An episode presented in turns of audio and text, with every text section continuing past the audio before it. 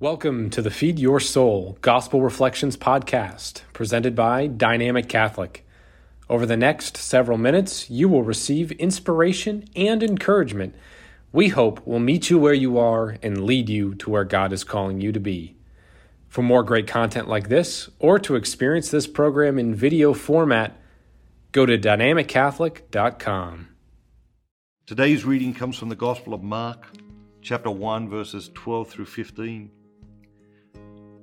The Spirit immediately drove Jesus out into the wilderness, and he was in the wilderness forty days, tempted by Satan, and he was with the wild beasts, and the angels ministered to him.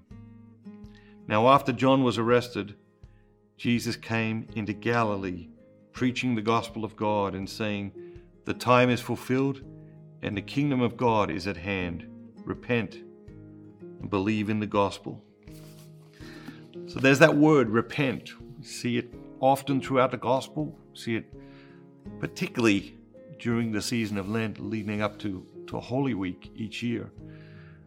What does it mean? It means to turn back to God. And it's amazing how we can turn away from God by degrees. It's not that we turn our back completely on God, it's not that we reject God completely, but it's easy to, to turn away from God by degrees. It's easy to turn away from God in a little thing. And then, of course, if we turn away from God in many little things, then we can find ourselves disoriented. Why? Because we turn away from God, we get disoriented. We lose track of, you know, which way is north and which way is true north. And so to ask ourselves today, how do we turn away from God in little ways? and to hear the call of repentance, not necessarily as a huge thing. It can be at some times in our lives, and it may need to be that at this time in your life.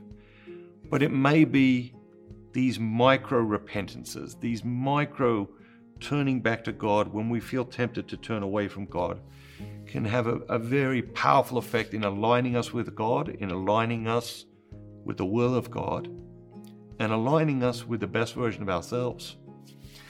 Have an amazing day. God bless you. And don't just be yourself today, be the very best version of yourself, all that God created you to be. Be bold and be Catholic.